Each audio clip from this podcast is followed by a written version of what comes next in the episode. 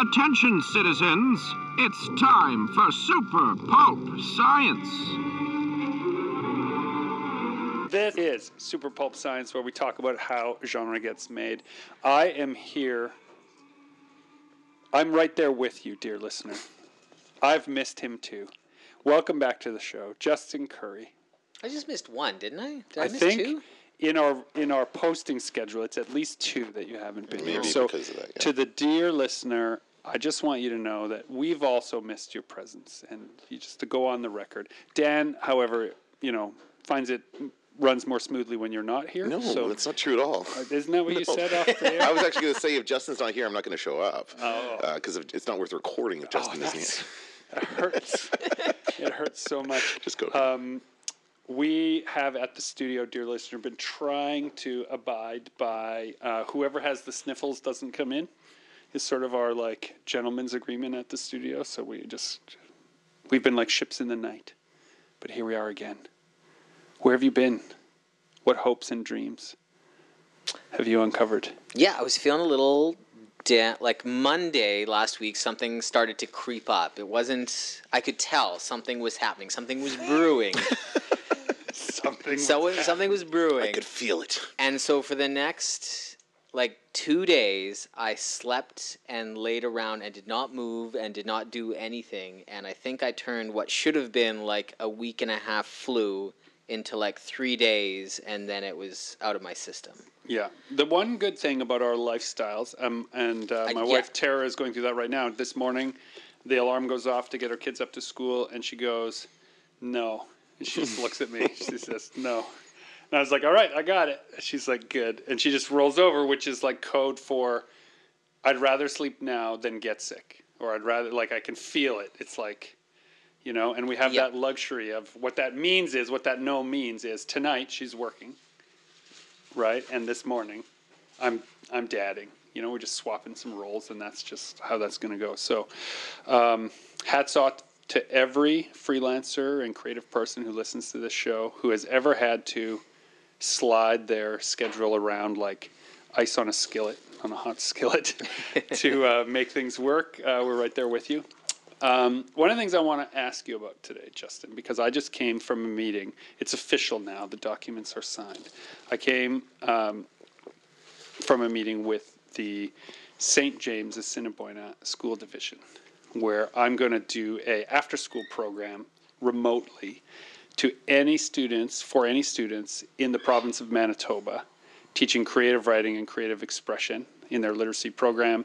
Um, it's free for anyone who's listening to this podcast who wants to sign up. They just have to look up uh, Online Learning Center Manitoba Google Literacy Link in Program. description. I'll put the link in the We'll put the link yeah. in there, yeah. And uh, uh, every six weeks it rolls over.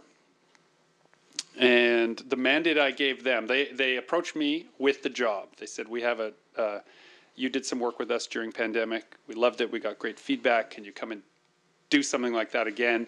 And I had given them a list that basically said, like, I don't want to ever have to do any marking, and I don't want to ever have to do, you know, I, I gave them a, a, a list of things that were mandated that got in the way of actual creative expression in a meaningful structure. And so then they brought this job to me that had all of my boxes ticked and said, So, would you do this one? It's a couple hours a day, a few days a week. Um, you get to call all the shots and you get to do it remotely. And I said, Well, what if I was at the floor of San Diego Comic Con and I had to teach my class from the middle of a convention? They said, We would take you even on those terms.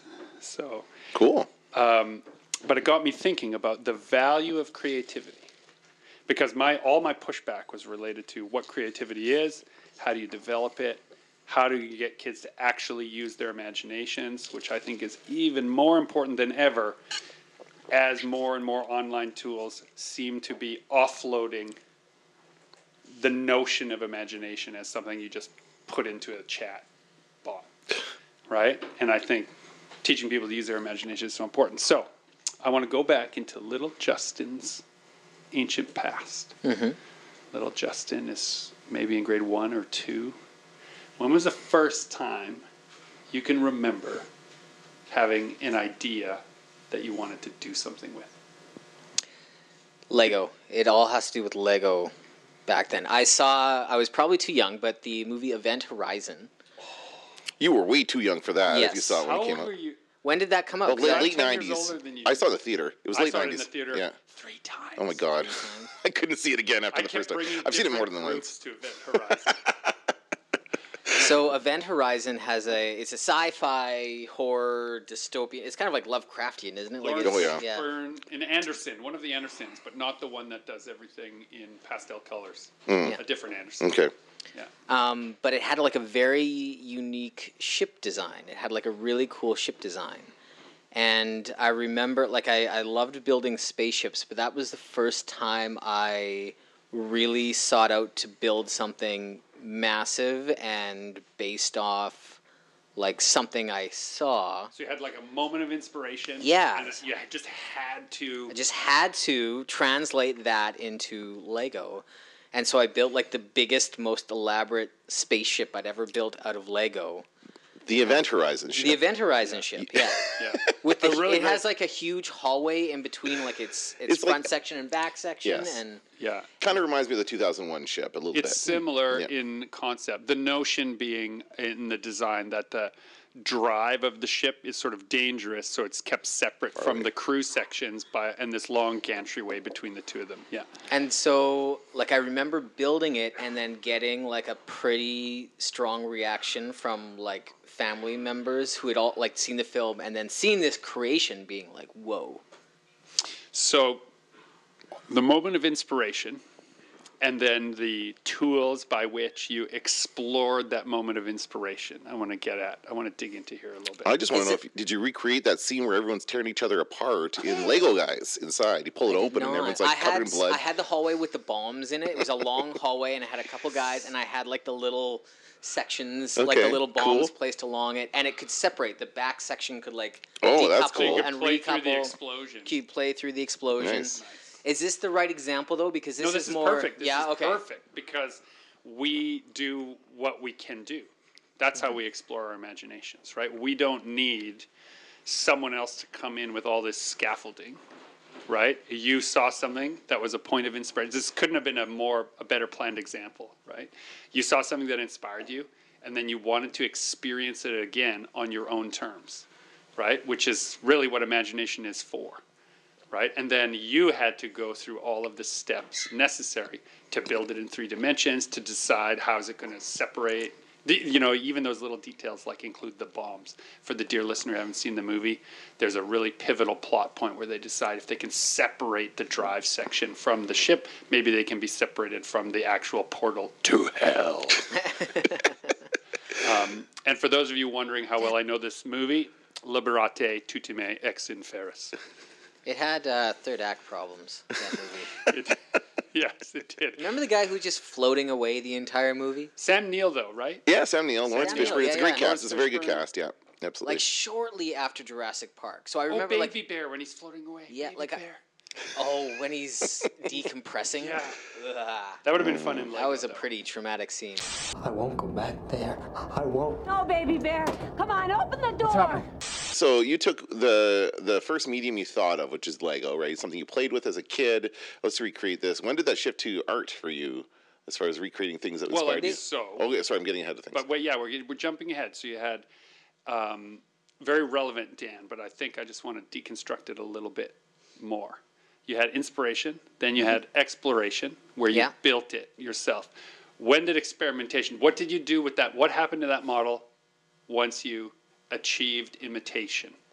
Because that's how we first use like it. part of the story that I kind of remember is like I, you know, I'd get Lego for Christmases and birthdays, and I would build whatever the kit was, and then very shortly after destroy it and make my own things. Like it was a very brief moment in time that it was The the, spaceship that it was meant to be. Yeah. And then it was okay. Now I have exciting new parts that I can experiment with over here. Right. And I remember building the ship, being proud of it, and it took a very long time for me to destroy it, to destroy it, which was a big deal because everything was always just kind of a, a brief. The the sh- the designs, the constructs only like lived for a brief like flicker, and then they were destroyed to make new things. Okay, two tracks I want to follow. Number one, did you do you think that's because there was no plan you followed except the one in your head, and so it was harder to deconstruct a thing that you had come up with.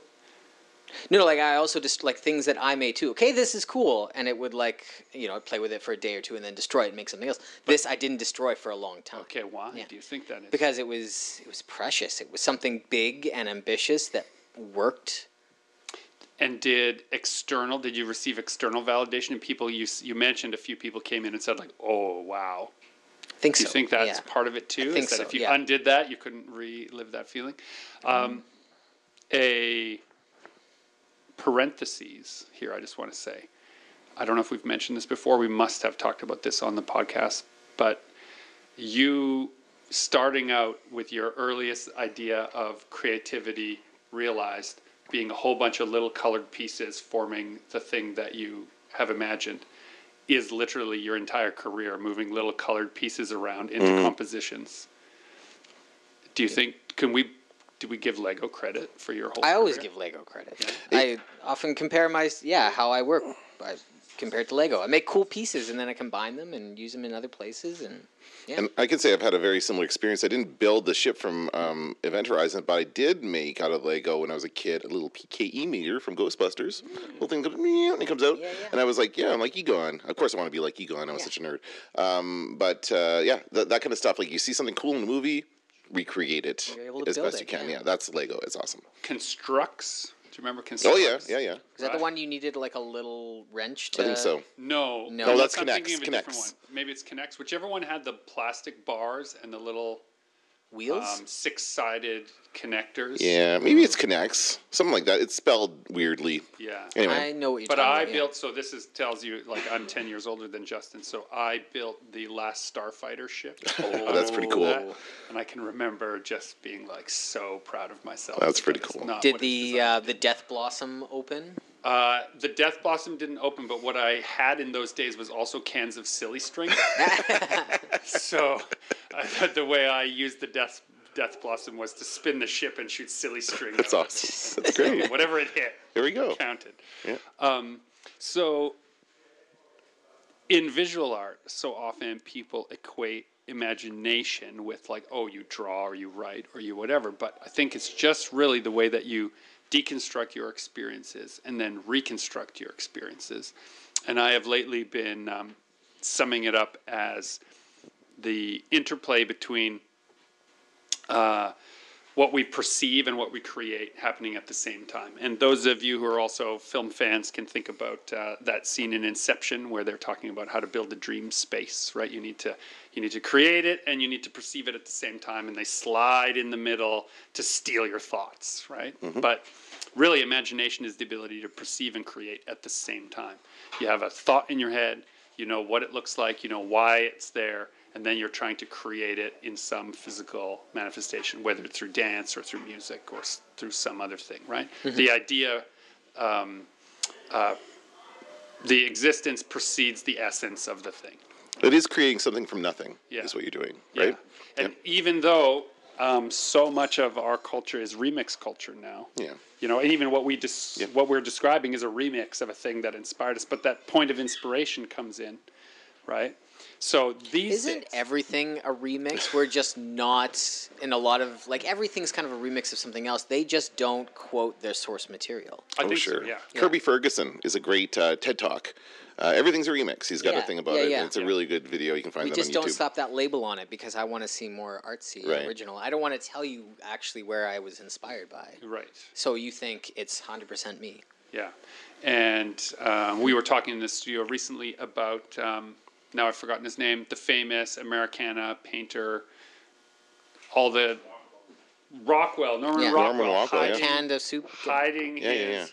He there's the, a famous article or like interview where he was explaining that he got um, really practiced at dissembling his projection materials before interviewers would arrive so that no one would know that how he painted people so well was he projected those people onto the canvas and then painted over like basically traced mm-hmm. his own photographic reference now he took those photos but then embellished each one mm-hmm. right didn't want people to understand that they might be able to do it too It's the magician revealing his tricks, right? It's like, oh, okay, now I see how you do it. That's easy. And he, but he inspired an entire generation of artists to copy him, right? Everybody kind of copied that feel at the time, anyway, of Yeah. the Norman Rockwell style. and became such a, a part of that time period, I think, right? So, what is the value then? I mean, one thing that I really appreciate, and I'll, I'll say this on the record for the dear listener too whenever someone comes up to Justin at a show and says, How do you do this? He will ask them first, Do you know Illustrator? And if they say no, he says, Well, I basically assemble stuff in the computer until it's the way I like it. And they go, Oh, okay. And they leave. If they say yes, they know Illustrator, he rolls up both sleeves of his smart jacket and he leans on the table right forward to them. And then they start talking the process, right, of using vector to create these compositions and illustrations. Because, like, the layperson doesn't actually care to know, but they also lack, I think, the vocabulary to actually discuss it. Yeah, you get to talk shop. Yeah, in a meaningful way. So let's come back around. What is inspiring you these days? Actually, okay, so this is this is a good thing to talk about. Because I know you just texted something exciting. Yeah. Yeah. Um, and I find this happens almost like every January. I am I'm overwhelmed with ideas. And it's gotten to the point where I have this this InDesign document that is just basically thumbnails of like a year and a half worth of ideas of work. If I just stopped thinking and only worked, I have hundreds and hundreds of hours of ideas planned out and it's getting to the point where like I'm these great ideas are still coming, but I'm almost wanting to squash them down because I have so much on my plate. But that seems really that that seems like a terrible thing to do. I'm Yeah, like, why I'm- do this job? Why take this on as your profession and uh, vocation if you're going to push away good ideas when they're coming? Yeah, out? yeah. yeah. Um, So where do you put them? Is that what you're getting at? You hide them somewhere? No, I'm still I'm still jotting them all. I'm gonna pitch you guys a story that I came up with just a, like a week ago, or no, was it was a couple days ago. It was I want to say like Monday. I stayed up till two in the morning, storyboarding a book that I have no business planning out right now because I'm in the middle of a huge book project and I don't have time That's how it happens. to start another book project. it But that's always how it happens, right? Your best ideas happen when you have no time to really tackle them. And I think it's a crime to dismiss them or push them away or try to forget about them. At least get the like write it down, sketch it out, jot it down because you you also always take for granted I'm going to remember this for later. I'm going to come back mm. Yeah, to this totally. when I have time and I'm going to remember what was so exciting about it and you never do. Even like a week later you're like, "What the, was that great idea I had?" Yeah. Oh my god. What happened to your eyes? Where we're going, we won't need eyes to see. and finding ways to fit it into your you know workaday schedule like if mm-hmm. you're a, a, a dear listener who is like at your job right now going oh wouldn't it be nice if i had to put down one creative project so that i could moonlight on this other creative project but um, in 2015 when i was doing full-time teaching still as well as doing graphic novels and book stuff on the side. Um, my friend Ariel Gordon posted on social media uh, a little feeling. It's something I'm paraphrasing now, but it's like feeling listless. I wish I had something creative that I wouldn't normally be involved in to work on. And I knew exactly. She's describing what you're talking about. Like in the middle of some slogs, really, I want a distraction, but it needs to be creative. I want a creative distraction. So I got in touch with her and said, um, you know, in my regular teaching day, I am by the union given my hour of lunch hour, which is the only time which counts as not theft of the services if you do something else, right?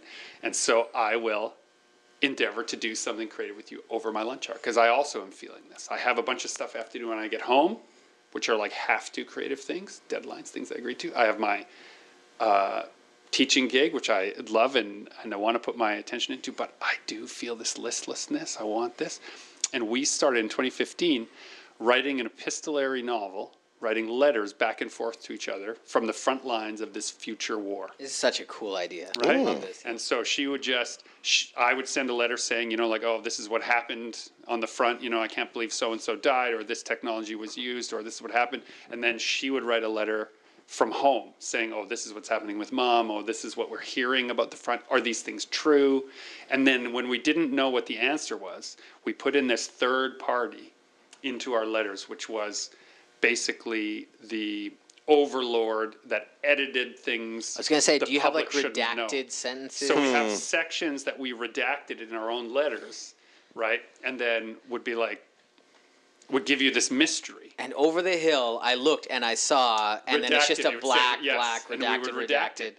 And so then our method of working on this book was to try and send to each other letters from both sides, the front and the home front, that wouldn't be redacted, but would allow each person to understand what it was really like. And so you talked around events and started using metaphors from people's lives, and it became this really fun exercise, which sadly, then we both got busy again, and we did, you know, basically a first draft. Didn't quite come to a satisfying conclusion, and then both promptly forgot about it. Literally forgot about it until You forgot you wrote a book. forgot we wrote this book.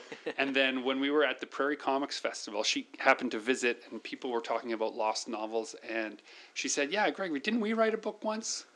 You know, didn't we write that thing?" I was like, "Yeah." She's like, "Oh, it's too bad. That's lost." And I realized, no, we had written it back and forth in a Google document, and I've kept my Google nice and polished ever since. I said, no, I'm sure I have it hidden in the cloud. Let me look. And it had not been edited or opened. The last time it was opened was 2015. I was like, here it is. I'll send it to you. Do you want to finish it? And so we're in the process of finishing this book that we wrote. Which this is great too. Uh, me and a friend were talking about this last night, actually, about how when you first come up with an idea, you were so in love with it, and you're really, you really don't want to change that like initial idea or stray too far from what really got you excited in the beginning. You're too precious with that first idea. But if you kind of you're able to set it down and come back to it with fresh eyes, and you're not quite so drunkenly in love with it, you can be more like object with it and like change what needs to be changed Absolutely, and you can make it way better than had you just kind of powered through and tried to really keep that core So something really interesting happened when I said, okay, we're going to meet. We're going to go through this book. Uh, I was busy doing eye collector pages, so I didn't really have time to sit down and read through carefully, you know, the whole manuscript before we were going to meet. So I used a technology that had not been invented at the time that the book was written, and I had my computer read it to me in the voice of a like um, uh, British, uh, like a naturalized Hi, Indian dear woman Beverly. in, Brit- in Britain, right? Like you can set different tones. And How so do- this- so how did you do this? First of all, how do you do this? and it was her part in a female british voice no, I just had the whole manuscript read to it just me in narrates it to you. na- Yeah. But it, it's not. I don't use like the super paid version, so it's the cadence is pretty robotic, which is Okay. kind of perfect. Hmm. fits for this futuristic sci-fi And so it's one letter at a time, and it's at this certain cadence. And I, I'm, I've told myself I'm not going to pause it, and I'm going to work until the book is done. Did you make notes like oh god we no, need to change the no, note? I'm going to treat it like an audiobook, Hmm. where I don't get to change anything, and I'm not going to get open the part of my head that's like, what am I going to fix? I just listened to it while I worked on something else, and a couple of things happened. Number one, I didn't remember a single word of anything I had written. Like, not a single thing. Every letter was a surprise to the point where I did not know which part was Ariel's and which part was mine. It was easier to figure out later when I was looking at the written, uh, how she uses um, uh, punctuation and how I use it, I think is a real tell. which is also perfect for that final product too because you you wouldn't have a consistent grammatical style Right. on both sides right it would be different That's it should right. be It would be different because it's the letters. But then also, I realized listening to it that all the ideas that became automatic age first happened in those letters.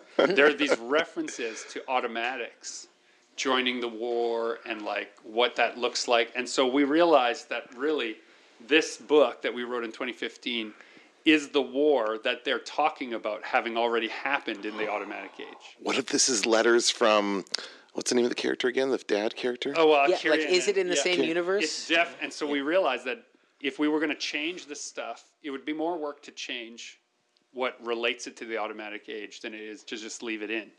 And so this is, I think, letters from the characters in automatic age. It's still timeline wise, it's still too long would have passed. So somebody's ancestor once fought in this war, and that's fine. Because it's been like hundreds of years of Yeah, war, It'll be um, something that a, a constant reader only would be someone Right. to put that together wouldn't be necessary to know or understand. Mm-hmm. But um, in the same way that if you read Stephen King and you know about breakers, then you would know where different novels fit into the timeline. Mm-hmm. Right? Um, but if you didn't, you wouldn't even care. You know. So, but it, all of this to say, imagination being the key thing. We were we were perceiving and creating at the same time. These letters ma- forced us to perceive and create at the same time, and then life meant we literally forgot we had made this thing. And now looking back at it, we've also decided not to change any of the letters as written.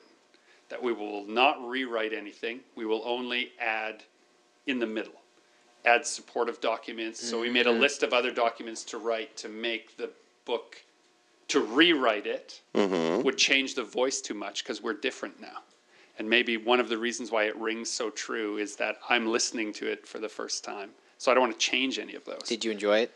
I did. Yeah. yeah. I was blown away. This sounds really like like your ego up your own ass, really. but there were moments where I was like, "Wow, that that was really moving. Like that was really moving." And then remembering, like, well, either Ariel or I wrote that, but I don't know who.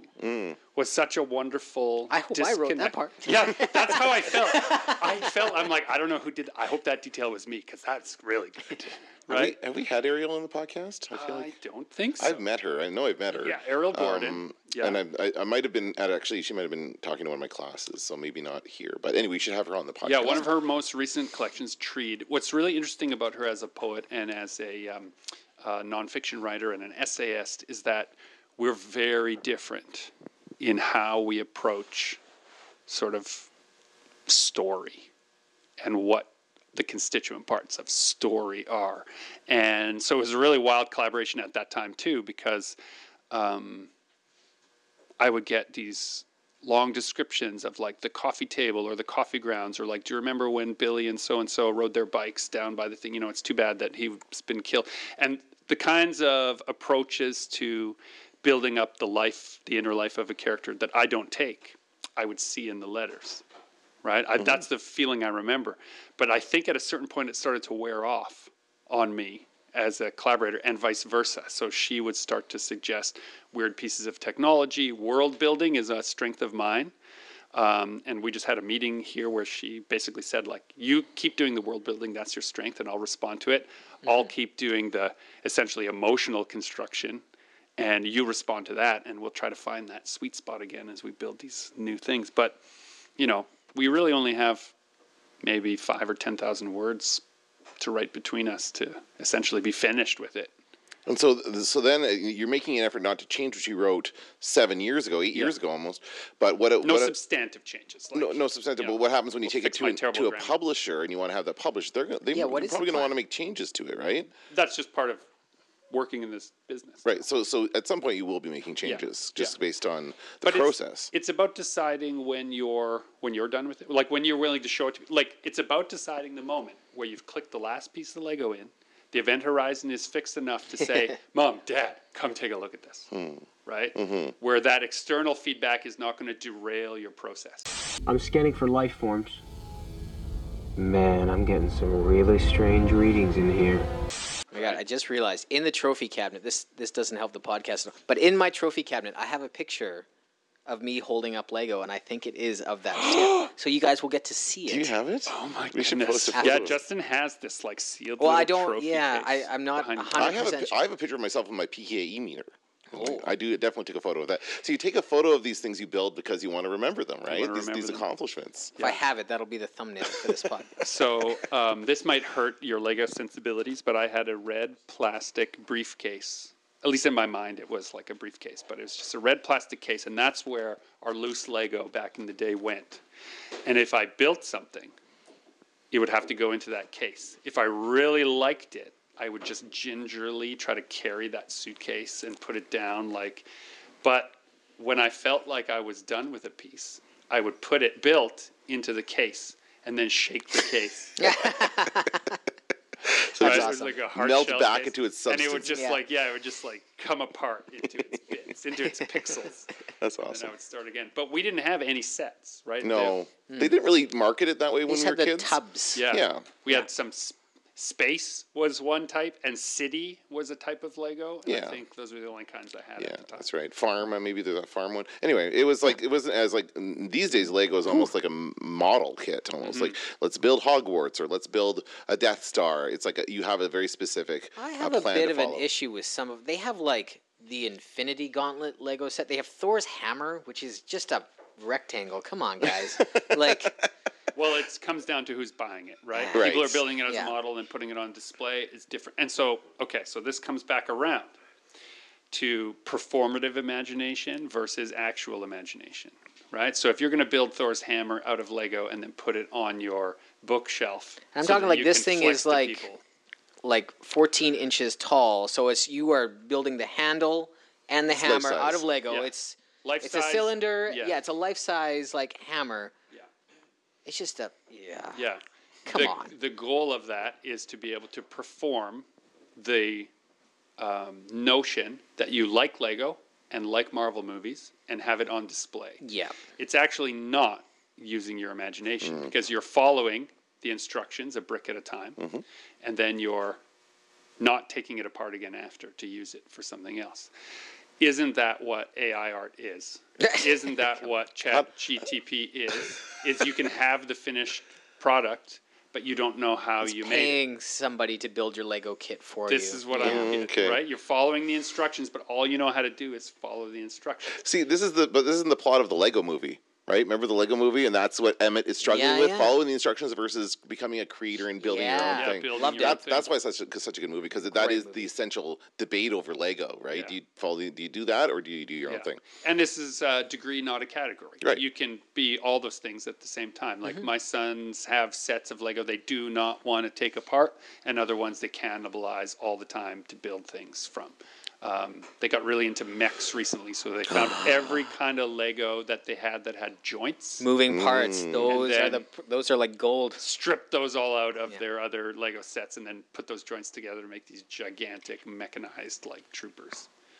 Right. Yeah, we've So- got some good moving parts in the studio Lego. We I have know a studio like. Lego chest that is Yeah, the kids like Yeah. coming here, and I won't mix church and state. I don't let them bring their home Lego to the studio, and vice versa. So they know there's different things. So sometimes they're looking for just the right piece, and Mm-hmm. then they'll both like their shoulders will fall.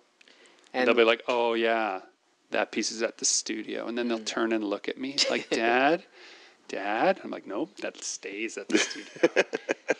my one of like my retirement dreams like i think like most people think like i'm gonna get a house by the lake and i'm gonna get a jet ski and we, we you know whatever i want a, a basement with a huge lego collection full of those like tiny craft drawers where every piece is divided you know you have a thousand you would separate it.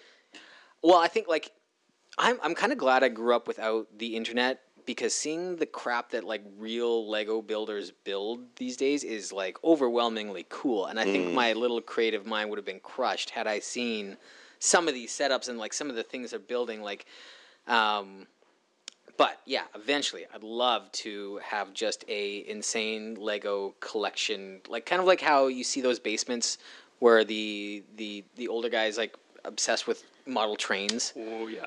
Will Ferrell in a Lego movie. Yes, yes, I want, but dad yeah, character. I want that. But he gets too he gets too into it, right? he gets a little too into yeah. it. Yeah. yeah. overbearing, you might say, mm-hmm. which is the idea of imagination as something you own hmm. or something you use. And so, one of the things that I was talking to the school division about is like, you know, wh- why I'm interested in doing this is because there's finally a sort of you've taken away all the things that stop kids from being able to come to me with an idea and us just work on it. Mm-hmm. That's what I want. Give me a class where someone can bring their creative idea to me and I'll use every tool at my disposal to help them without telling them what they should be doing with it. Just present them as much Lego, if you will, Yeah. in their story building as possible and no plan. How come we don't have a Lego section at our Comic Con? A lot of cities will have. There like, is one. There is one. There is one. Scott At- Templeton, friend of the podcast, was- would is Winnipeg's? probably upset that you didn't notice all his hard work. For real, we have one. For real, yeah. There's like a Lego builders group. Yeah. Remember, I showed you their business card, which was their website printed on a piece of Lego or carved into a piece. Yeah, okay, I saw that. I don't think I actually got around to seeing the actual tables. Yeah. You don't get you don't get away from your table too much at the It's true. Um, I, what? How do you define a good imagination? to the ability to perceive and create simultaneously. To do it well, right? As opposed to not doing it well. Well, you're now getting into The use. translation. The translate. You're getting into use. Imagination's purpose is not to create objects of use or definition. Well, use to yourself, right? Maybe, but to perceive and create. It's like, for example, what use was your event horizon to you? Yeah, yeah. It was, it was, It was a big fun. project. It was yeah. fun. It was a big project that I set out to do and I finished. Right. Milestone in my Lego making career. Right. Now we encode memory based on emotion, and we encode memories strongest related to positive emotion. So if you want to find a use for imagination, what you do in an educational point of view is you is you create a POV, a point of view for the student to have that is emotionally focused, that they are um, uh, intrinsically motivated to carry out a task. And then what you provide as a teacher are details related to learning the task in specificity. So Okay. specific language, specific skills, right? Let's use uh, welding as, a, as an example because not, none of us here weld, right? But it would still hold up, right? If I was to teach you welding and I wanted to do it creatively, we could do an art project, right? Where I say your project must be six feet tall that would force you through a series of gates, which require you to have certain kinds of welding, certain kinds of bonds, to understand how to get certain materials and use certain tools that only I could then teach you how to use. But your plan to get to a certain height would be yours, Mm-hmm. right? You'd be using your imagination, and I'd be using my expertise so that we could create something of value. The value is actually the journey, not the object right? Hmm. As far as a scaffold in education, the goal is to continue to be curious along the whole process. As soon as curiosity is removed, right, all you are doing now is maintaining. You're just a maintenance worker. And if you're just being a maintenance worker in your own mind, well, you just, frankly, get slower and slower and slower. I'm waiting.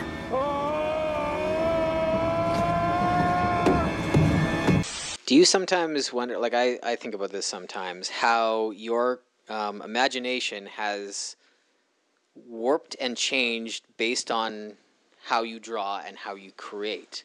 Oh, You'll yeah, come up with an idea and your mind immediately translate it to what you can do physically, like what you can do on the paper, right? You don't you don't imagine it as film because that's not your medium. You start to imagine it as a graphic novel. and nothing more than collaboration lets you understand that. When you, when you and I first started working on Cassie and Tonk, you know, our OG project together, um, I saw illustration a certain way. My brain formulated formulated certain pacing in illustration. Once your skill set was a way to express a new kind of idea, totally opened it up. Zach Schuster, who I'm working on with the project right now, totally a different part of my brain is opened up, knowing what he can do with composition. Uh, Scott uh, Henderson, same thing. A different part of me is open Yeah. up now because the limitations of the tools Right. completely different. Hmm. Interesting. Yeah, totally think that. Yeah. Totally think. It's neat, right? Because now you have um, you have the tunnel, you have you have the the funnel that you're taking this idea and you're squeezing it through. If you're making a video game, it's it's gonna now you're thinking about okay, how can I move the story forward with like gameplay mechanics? If it's a graphic novel, what's that page turn look like? If it's a web comic, how do I distill this into four panels? You're yeah, you you have this like cloud of an idea and now you need to form it into your medium of choice. It's kind of neat. It's kind of neat like just realizing that and being aware of it, like what your what your brain is doing to that idea and how it's translating it into something that you can make physical in the world. And so when you ask like what makes a good imagination, right? It largely depends on what you ultimately want the thing that comes out of it to be used for. Yeah. Right? Like you could argue that people who are building assault rifles have no imagination but they actually have incredible imagination in order to achieve the end goal of ending others' lives. right? Right. You just, I just don't approve of it. It, it's just it's it is how you use it. It really is how you Yeah. use it. It's not Right. about and it's ultimately, is. um, you know, this is uh, Carl Sagan by way of Neil deGrasse Tyson. It is our it imagination is the ability by which the universe knows itself through us. Right. Yeah.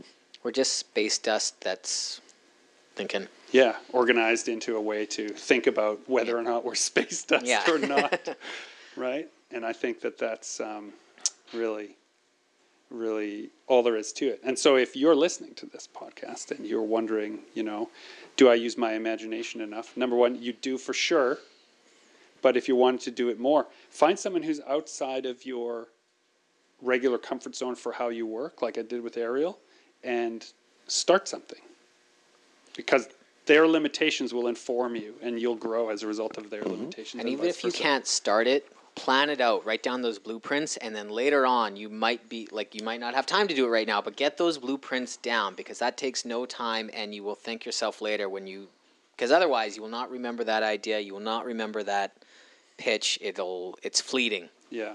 As much as, yeah, it hits strongly now, it's not gonna, you're not gonna remember. And even in your work life balance, like during pandemic when I jumped into the um, school division to help out with some of the stuff they did, I made notes for my ideal. Like, there's a the old saying that in confusion there is opportunity, right? And so everyone was confused about what would happen, and I was like, oh well, maybe the opportunity here is to design the kind of class I always wished I could have taught. The reason I left teaching is I can't balance it with this lifestyle. What would that balanced job look like?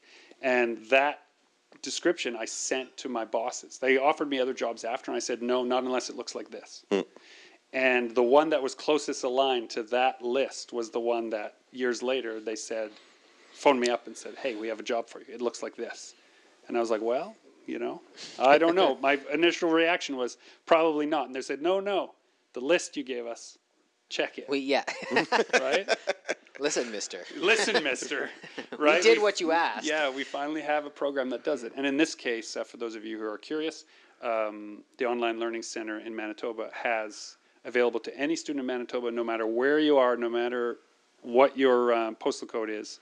Uh, you can sign up for all kinds of after school programs and classes. And uh, the literacy program, which is uh, uh, I'm the one doing it. I have four uh, EAs, and we will be doing essentially running the classroom story for the entire length of it at six week blocks. Cool. Just like Yeah. pure creative energy.